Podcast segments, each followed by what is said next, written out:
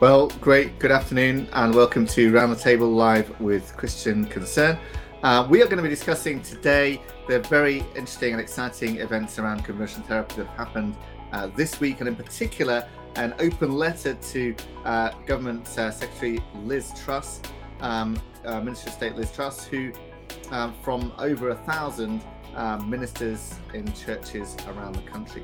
And I'm very pleased, we're delighted to be joined by Matthew Roberts today. Uh, Matthew Roberts is minister um, at Trinity Church in York, a Presbyterian uh, church in York, um, and uh, one of the key authors of this open letter. Thank you so much for joining us, Matthew. Um, Not at all, Tim. Lovely to be with you.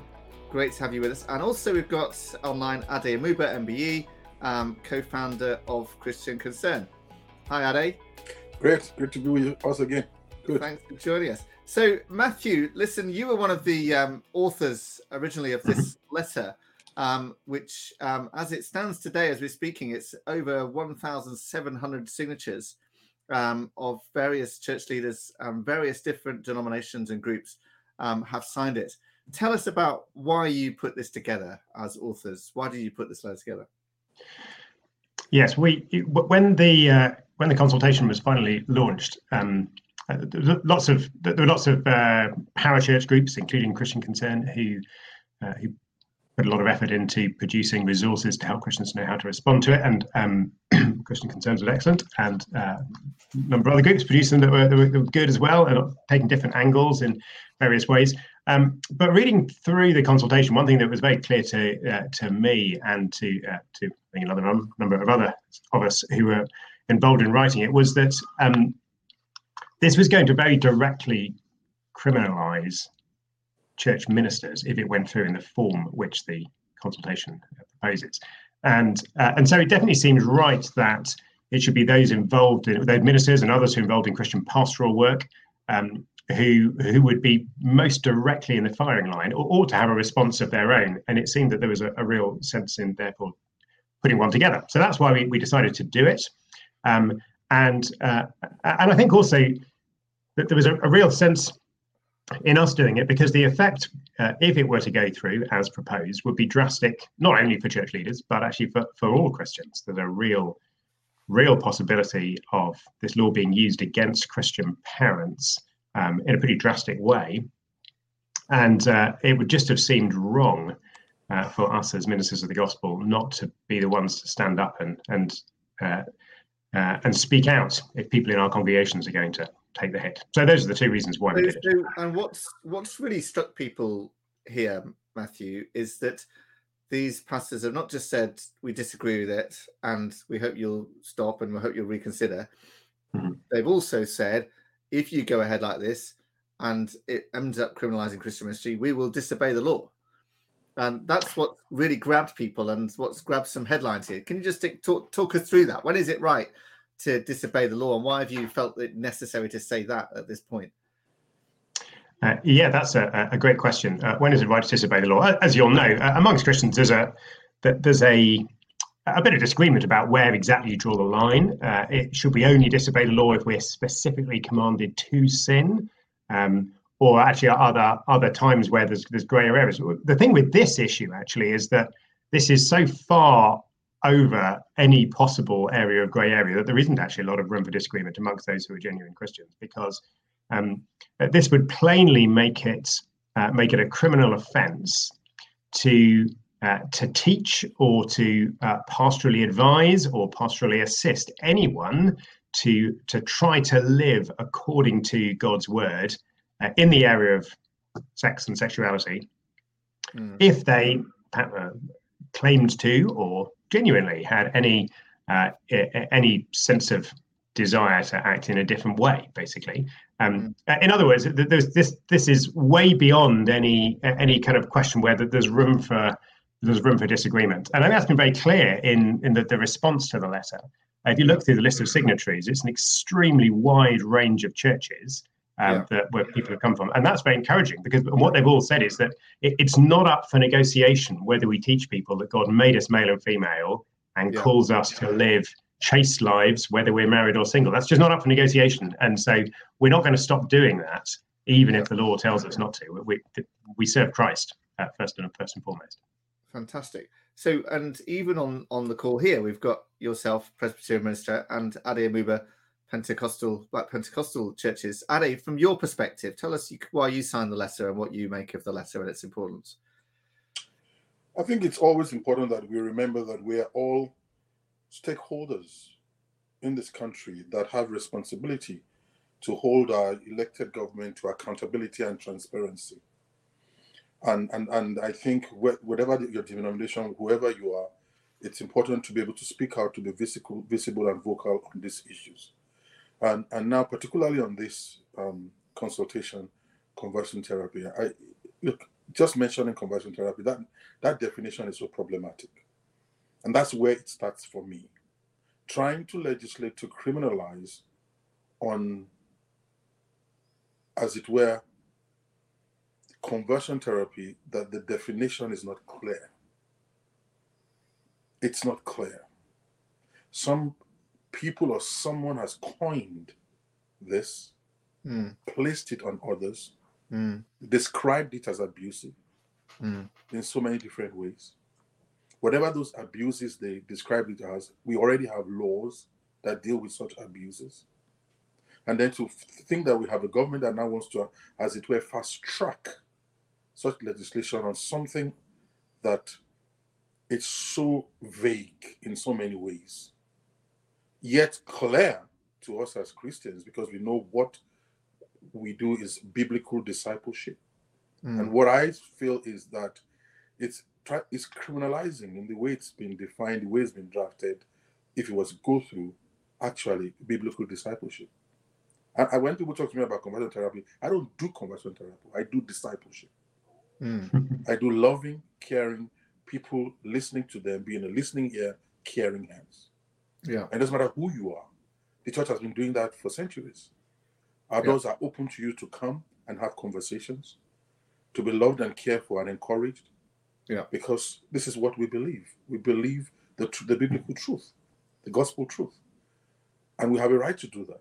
And then what also concerns me is that every human being has a fundamental right to choose and change. Yeah. It's a fundamental right to choose and change. And so, why are these people in this category who also have a voice and saying, if I struggle with a lifestyle or something in my life, I yeah. have the right to be able to choose and change? Why would yeah. you want to take that away from them? Yeah. And the interference in particular is, will, like I said, biblical discipleship. And that's where it's dangerous. And I'm grateful, many like myself and others who have spoken out on this with compassion, yes, with courage, with a lot of conviction and clarity, is one of the reasons why I believe the government has to extend the consultation and realize that this can be done. And I want to use this to say to everybody it's so important in the times that we live on these issues that you are mm. not silent, mm. but that you communicate and make yourself very visible and vocal on these matters. And that's what is really in all those um, descriptions I've made, why I said, no, I need to add my voice to the many others who are in this. Yeah, yeah, yeah. Um, so, um, Matthew, the, the I think it only went public on Tuesday, this, this letter, didn't it? Is that right? Um, uh, I think it was Monday morning. Monday, went, okay. It was sort of late morning Monday it went live. Okay, and here we are on Friday and 1,700 signatures. Um, how many did you expect or hope for? And and yeah, how have you? Uh, what have you thought of the response so far to this letter? I've been enormously encouraged. Um, uh, when my wife asked me on Monday morning, you know, when it went live, how many are you expecting? And I said, well, if we if we get over 500, I, I feel you know that'll be really good, and that'll give us something to go on. Uh, so to be at 1700 by Friday is uh, is is very encouraging. And of course, you know, we want to be careful. We haven't yet gone through cleaned up the data, and some people have accidentally signed it twice, those kind of things. But it's definitely, you know, well well over 1,500 have have, uh, have signed it, and we're um, that that's very encouraging. And I think one of the things that is particularly encouraging is um, is that it's enabled two things to be clear. Well, one is um, it, it's it's made it clear to the government um, and perhaps more to the nation as well that uh, Christianity actually is really here, and I think that they that they're very, very blind to um, to the reality of, of a what Christianity is and b whether it really exists. Uh, you know, you slightly suspect there's a number of people in government whose only experience of Christianity was, you know, in their boarding school chapel. Um, and you know, not to denigrate that, but it's a very, very kind of uh, minor thing. Um, and so to realize that there are people who, who genuinely, passionately serve Christ and are not willing to um, not willing to compromise that is a, is a really good thing. Um, and the second thing I think is really good is that um, this this is, has been and is and will remain a really good uh, opportunity for us to speak about the gospel. Um, this is all about the mercy of God. Uh, our whole task as ministers is about the mercy of God. God in Christ is calling the world away from sin and all the ways that it corrodes life and uh, and eats away at everything that is good about being human. And and what you see in the whole LGBT world is is exactly that dynamic in place. And what we have in Christ, in his, he calls us to him, is uh, is forgiveness and restoration. Forgiveness for the guilt and the uncleanness of our sins, and restoration to be put back into um, or brought back to what we're supposed to be as human beings. And that is exactly what we offer as, as ministers, what the gospel offers, what Christ offers uh, through his church. And um, uh, and it, we're able to say that here. And but okay, we're talking about marriage in particular. It's only one aspect of God's commands. It's only one way uh, sexual purity is only one way in which God rebuilds us and re-establishes us and puts life back together again. Uh, only in part, but genuinely. Uh, but it's a great way to be able to talk about that. So I'm delighted that we've got a probably we've been heard by government a bit, and hopefully some more people in the nation are aware that there's something we believe passionately to be thoroughly good about Christ, and we want to be able to speak about it. well, we listen, I found it very encouraging that you know this is an open letter, but it's actually a very strong letter. It's not a it's not a sort of mild letter. You know, it's not like let's make it mild so we can all agree on this. It's actually very strongly worded and strongly stated, and as I said, even says we will disobey the law if we need to on mm-hmm. this. Mm-hmm. And yet you still had it, an overwhelmingly large number of people um, jumping on it to sign it, say yes, this is the gospel we believe in. This is the kind of Christianity that we are um, yeah. as well. And I think that's very encouraging. Um, Ade, do you have do you have more comments on that? Well, I think there are times whereby you have to communicate very frankly with government. I think the letter in mind, the way I described the letter is that it was um, both um, gracious as well as frank. You know, and I like at times when you're able to mix grace with frankness. Yes. yes. And it was necessary, um, particularly as we're seeing with the government we have at the moment, who would like to legislate and criminalize on things when they themselves in, in senior positions are not living by the same legislation. Yeah. We've just seen whether it's from Hancock legislating to criminalize and ban people, the parties that is being investigated at number 10. Yeah. Tell me if, if there's anybody you need to be speaking frankly and strongly with, it's the government at mm-hmm. this point and at this time. And and I think it portrays my convictions again that we don't the problem is we have too many politicians in leadership but not leadership in politicians. Yeah. It's got to change. Yeah. So if you're watching live you can ask questions in the comments on facebook and youtube and i can see that peter benjamin there has put a comment up. Nice to see you watching peter.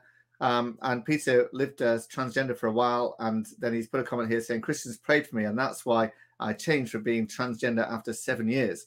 Um, fantastic, Peter. Um, thanks for reminding us that change happens and change is possible. And we've put lots of stories of uh, change up on our website, not just from transgender, but also from uh, gay, LGBT, uh, various different lifestyles um, like that as well. Um, so that's great. So Matthew, what about what about this term conversion therapy? It's mm-hmm. it's we really don't like it, don't we? Because a, you know, therapy is a loaded term, and b, conversion is even more loaded term, and almost seems deliberately anti-Christian. Tell me about what you think about that. Yes, um, I'm, I mean, I'm no expert on the history of this, and uh, I have no idea who first came up with the idea. Um, but it, it's uh, it's a strange, a very strange term uh, to use at all. I mean, I've certainly never never come across anyone um, uh, who who would be embracing even in the extraordinarily wide range of definitions that's been given. I've not heard of anyone using this phrase. Uh, it does very definitely. Nobody seem... says this is what I do. I do conversion therapy. Nobody yeah. says that. No. Yeah, no, exactly. Yeah, it, it's it's a label that's been that's been invented by people who want to ban this thing, whatever it is.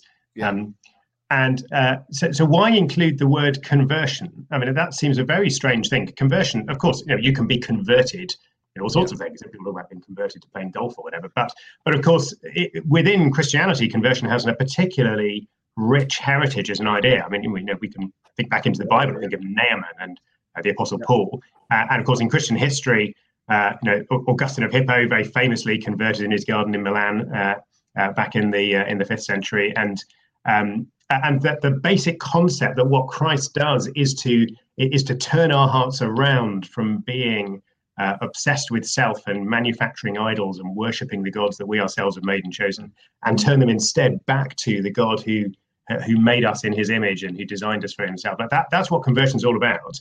Uh, we really value conversion. Uh, people kind of know that, um, and uh, it seems almost unavoidable the conclusion that the, the phrase has been deliberately chosen with a, at least a nod to kind of insinuating that the problem here is basically a Christian one, um, mm-hmm. and that it's Christians that basically need to be dealt with. Uh, otherwise, it's very hard to know why they wouldn't have gone for one of the other terms that have been used in the past, for reparative therapy, or why don't they call it coercive therapy or abusive yeah. therapy? I mean, they would be perfectly good terms yeah. if, if, given the description of what they say they want to ban. Or uh, therapy uh, why not call it sexual attractions, or therapy for unwanted sexual identities, or you know, there's all these kind of things one could do um, and the other thing that we're concerned about, Matthew, is that they expand it. They, they instead of saying conversion therapies, they say conversion practices to make it clearer that it includes prayer and conversation and whatever else people might do. And then then then it's clear that it's not just professional therapists they're targeting here. And in fact, that's one of the issues, isn't it? It's it's a it's a very broad target that they've got. Here. Yeah, well, that was an interesting shift in um, it, it, that came out with the recent thing from um, the Ozanne Foundation was that yeah, this move to just dropping the word therapy entirely and just kind of it was almost like the mask finally throwing away the mask. Actually, it's conversion we care about. We want to stop people being converted to Christianity. Yeah. That's that's what we want to stop. Yeah. Um, and, and it is it's very interesting this because I I genuinely think that the government um, did not expect to have this kind of pushback because they thought they were putting forward a relatively harmless. No one's really going to care. It's a nice way of sort of signaling our virtue and showing we're on the right side of the tracks on this LGBT thing. And the rest of the world can look at us and nod, yeah, we you know that the Tories aren't nasty after all, kind of thing. And what they, uh, but actually, what they they've kind of been played by activists who yes, know exactly yes. what they're doing and who very definitely want to um, want to see uh, Christianity itself, well, Orthodox Christianity itself, um, being uh, forced to revise itself by a force of law. And um, uh, but actually, what this thing's blown up in their face a little bit, partly from the the the, the sort of um, the feminist angle of being very anti-transgender, the gender critical, uh, yeah. who were very concerned about it. But also, it's blown up in their face. Uh, in I don't think they expected to find a lot of very sincere Christians saying this is totally out of order. So I think it's, it's delightful that they've noticed that.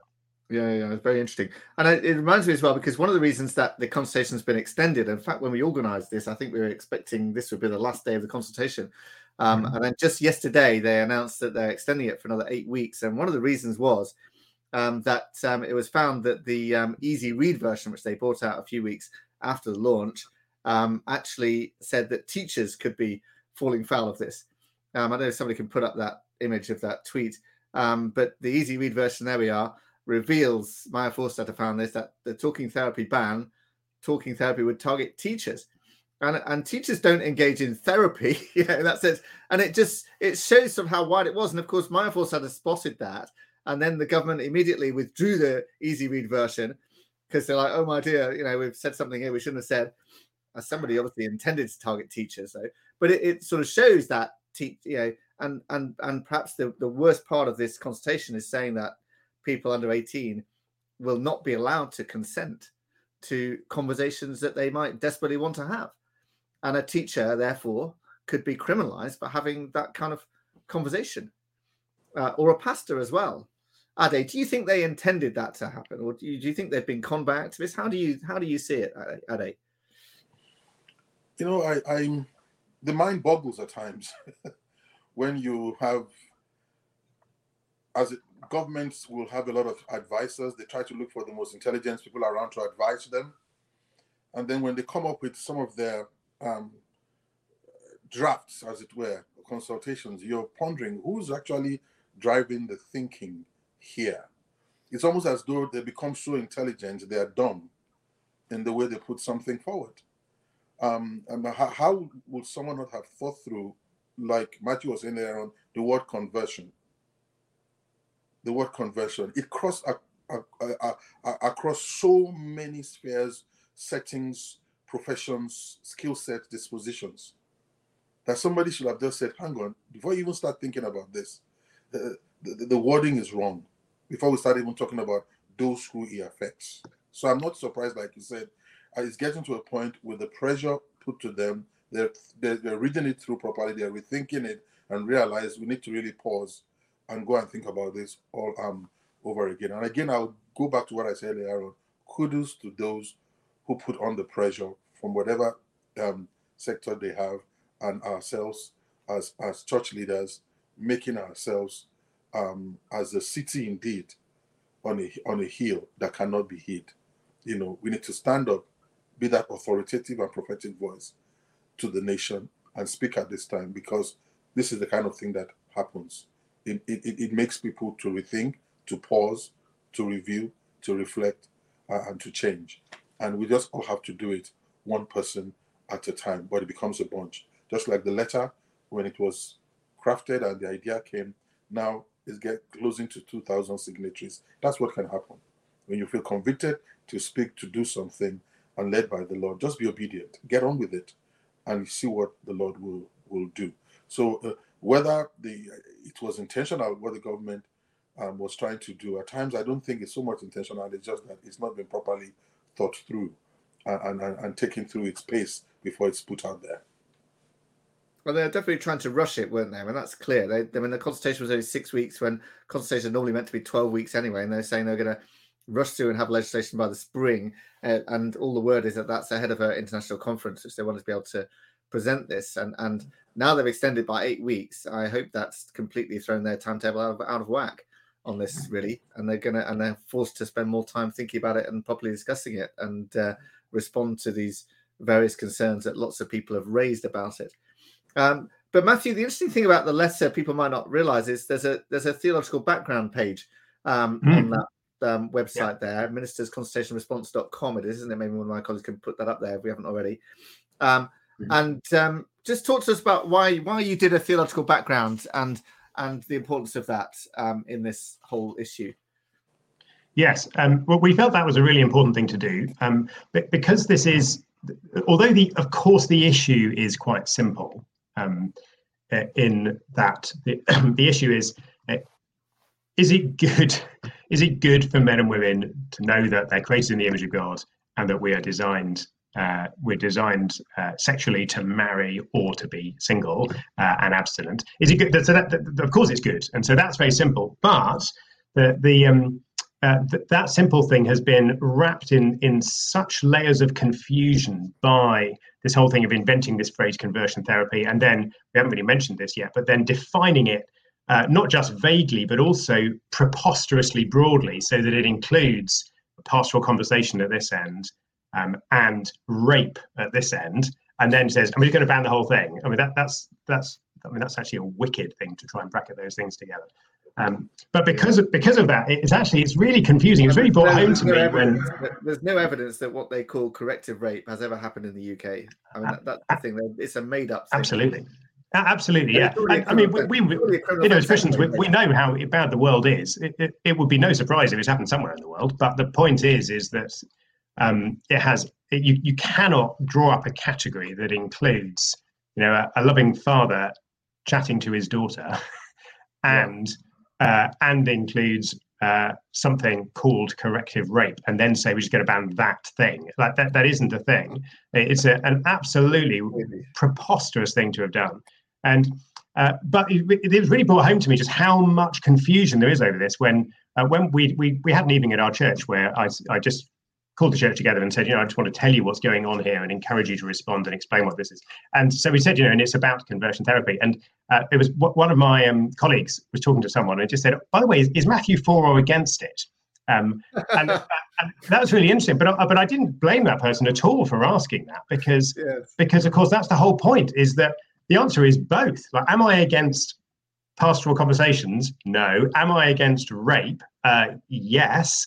Um, and that's the whole and so the only way to actually that we could say something that was clear and concise but make sure there was no room for misunderstanding was to provide a really uh, thorough kind of background um, foundation for what was going on and an analysis of the uh, of the problems with the consultation and with the, the whole kind of uh, the whole thing and how it's come about and, and, and what it means and why Christianity is not what they call conversion therapy, and yet it would still fall within the definitions that they've advanced for it.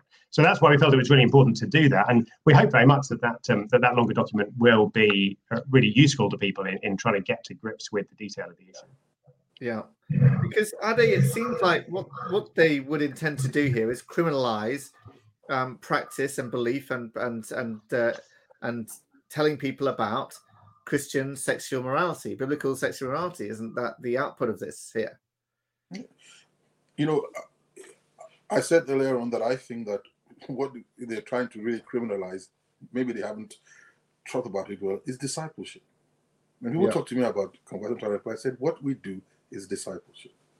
And by the way, we are asked to go and disciple nations. Nations are made of three, three, three areas, very key people, institutions, systems.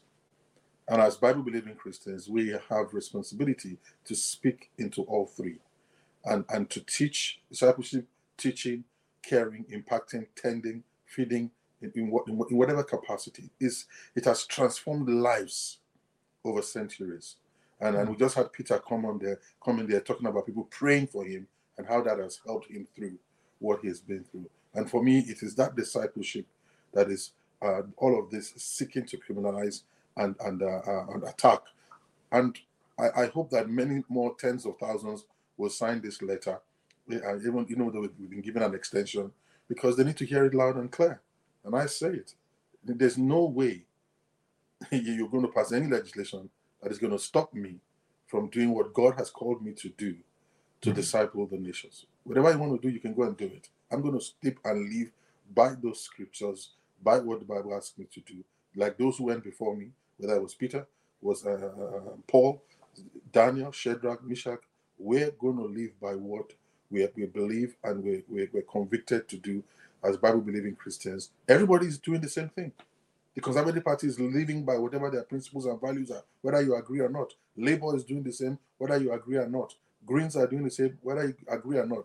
You see that this equality of opportunity is for all or for some. If it's for all, then we too have to be standing and speaking and embracing uh, and, and not being ashamed of the gospel that we are gifted and that this is so many. Yeah.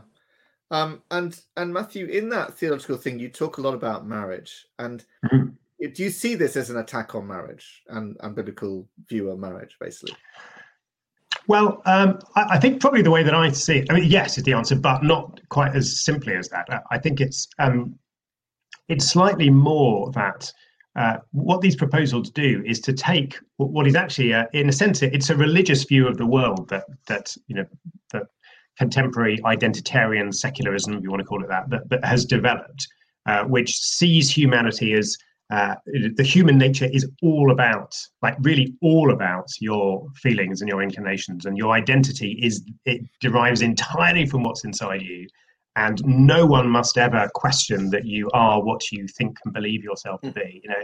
That that is a whole religious viewpoint yeah. um, and uh, it's a very esoteric one uh, it's it's one that is you know entirely groundless on all sorts of uh, of levels and hugely problematic. And there's lots of ways in which we could go into you know where that's come from philosophically and religiously. But basically, what what this what this document does is to take that particular viewpoint, which although we see it encapsulated in the whole LGBT world, of course, it's just as present in non-Christian secular thought as well.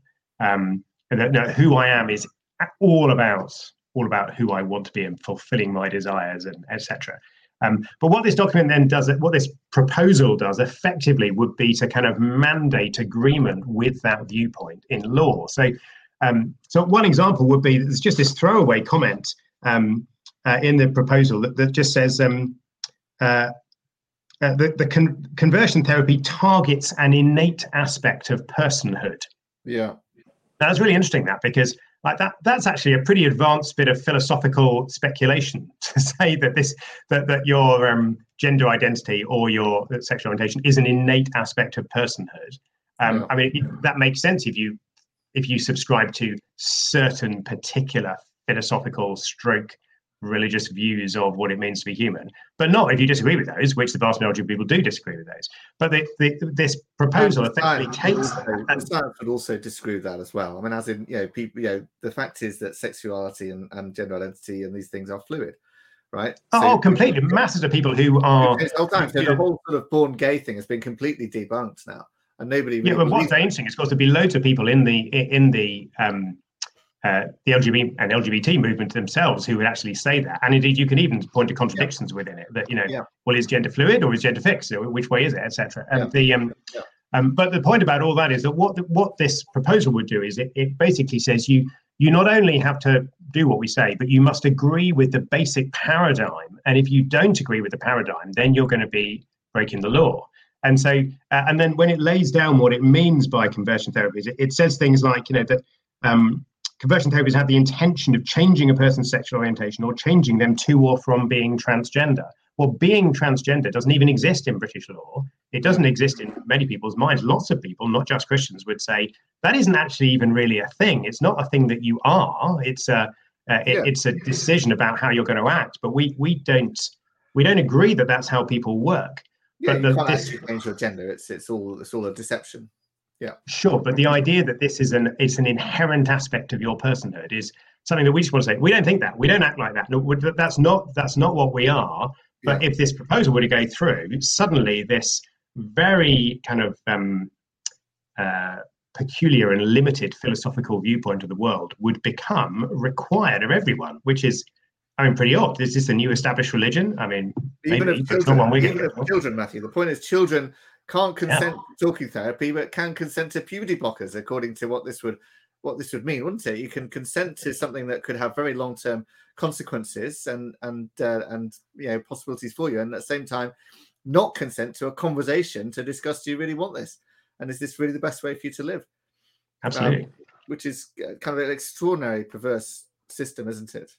Mm-hmm. We're still we're still we're still um, government is still doing the same thing which I phrase as complicate to implicate.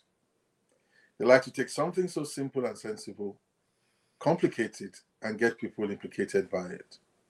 Um, and as you very well explained, um, Matthew, there, they take these phrases, take these um, names, descriptions, and then try to legislate to impose it and, and get people implicated. And it's so unclear. Thank God this is not gone through yet. And then when they pass such um, legislation in the past, then the courtroom becomes the battleground to to to, to deal with all the um, unclarities un, un about it.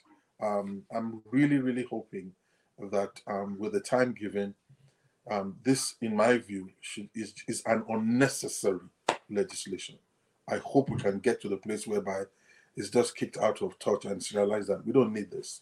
Well, it's more than unnecessary. I mean, it's, completely, it's completely evil. It'd be terrible to have it go through. You know, there's no need for any new laws in this whole area. Everything, even the government agrees, every physical act is already a criminal offence. So therefore, you've got to realize what they are going to criminalize is talking, right? Conversations, right? And then you're breaching human rights, freedom of speech, and freedom of religion. So you know that's that's where we're going with this, and that's what the government set out to do. Um, but our position is very clear. There's no new laws needed at all in this area, and we, we want the government to recognise that and see that. And if it does come into law, we will try and challenge it probably on the on the basis of human rights breach um, in in the courts. You know, at exactly that point, freedom of speech and freedom of religion. Um, and we think we'd have a very strong case on that. Um, so, Ade, how are you? How should we pray about this now? What's your what's your um, advice on how to pray about this at this point here? Well, I, I, you know I always like to use the frame team that our most potent weapon is prayer, but prayer without participation is paralysis. Yeah. And you can see when you combine prayer and participation, this is what we get. People participate, take action, sign documents, and, and engage with the consultation. That's the participation. Yeah. But then all of that it's undergirded by prayer. And the prayer will always be um, for me, first and foremost, for me, are the individuals who truly need the discipleship. mm-hmm. who really struggle with a particular lifestyle or way of life and want to change, we need to keep praying for them, the likes mm-hmm. of Peter, because mm-hmm. that's where it is that they will find the care, the listening ear, the caring hands they need, praying for them and, and, and, and helping them through the, what they go through. And, and also pray for the government. We'll always have to pray for them. Mm. You know, that the the Lord will indeed help them to think this through properly and do what is right. Pray for the church. Very important. Because we have a role in times like this as church, not to be mute, but to ensure we're speaking into this area and we're speaking as well as cohesively and coherently as we can. And also for the opponents, that somehow in our communication and what we do, we're also able to convince them, as it were, or even if they can use their word, bring conversions. Because while the conversations are complex and complicated, I will always say that within complexities and complications of conversations, there can be conversions. Yeah. So we must also pray for them that somehow what we communicate and put out is able to help them come to the same place where we are. So that's the sphere, different areas where we need to just continue to pray into, making it holistic, touching on all sides, because that's what we are called to do as ministers. Even what the Bible says, even those who persecute you, who, who hate you, pray for them. Yes. And so if I can pray for an enemy and pray for somebody that is causing me pain, then I can pray for everybody. That's great. Well, um, listen, um, the consultation is now extended to February the 4th, I think it is. So if you still haven't responded, um, our guidance is up on our website. Maybe my friends can put the link up there um, and do respond to it. If if you're a church leader or you have a church leader, do get them to sign the um, the open letter as well. The more the better on that, and it really puts the government uh, hold them holds the government to account on this and shows the strength of feeling and the numbers of churches. You know, each of those ministers represents a church, right? You know, so the numbers of churches and numbers of people who are very, very, very concerned about this to the point of saying we might have to disobey the law on this. So do respond to that and also write to your MP. I think you know, write to your MP and say you're very concerned about this. Why is the government doing this? It's got all these various issues: breach of freedom of speech, breach of human rights, etc., etc. Um, so let's do that. Yeah. Any final comments from anybody, uh, Matthew or or Ade? I think there are, I just want to say I, am really keen that none of us are discouraged. I think actually lots been very encouraging about this. I think it's been great seeing Christian uh, leaders come together.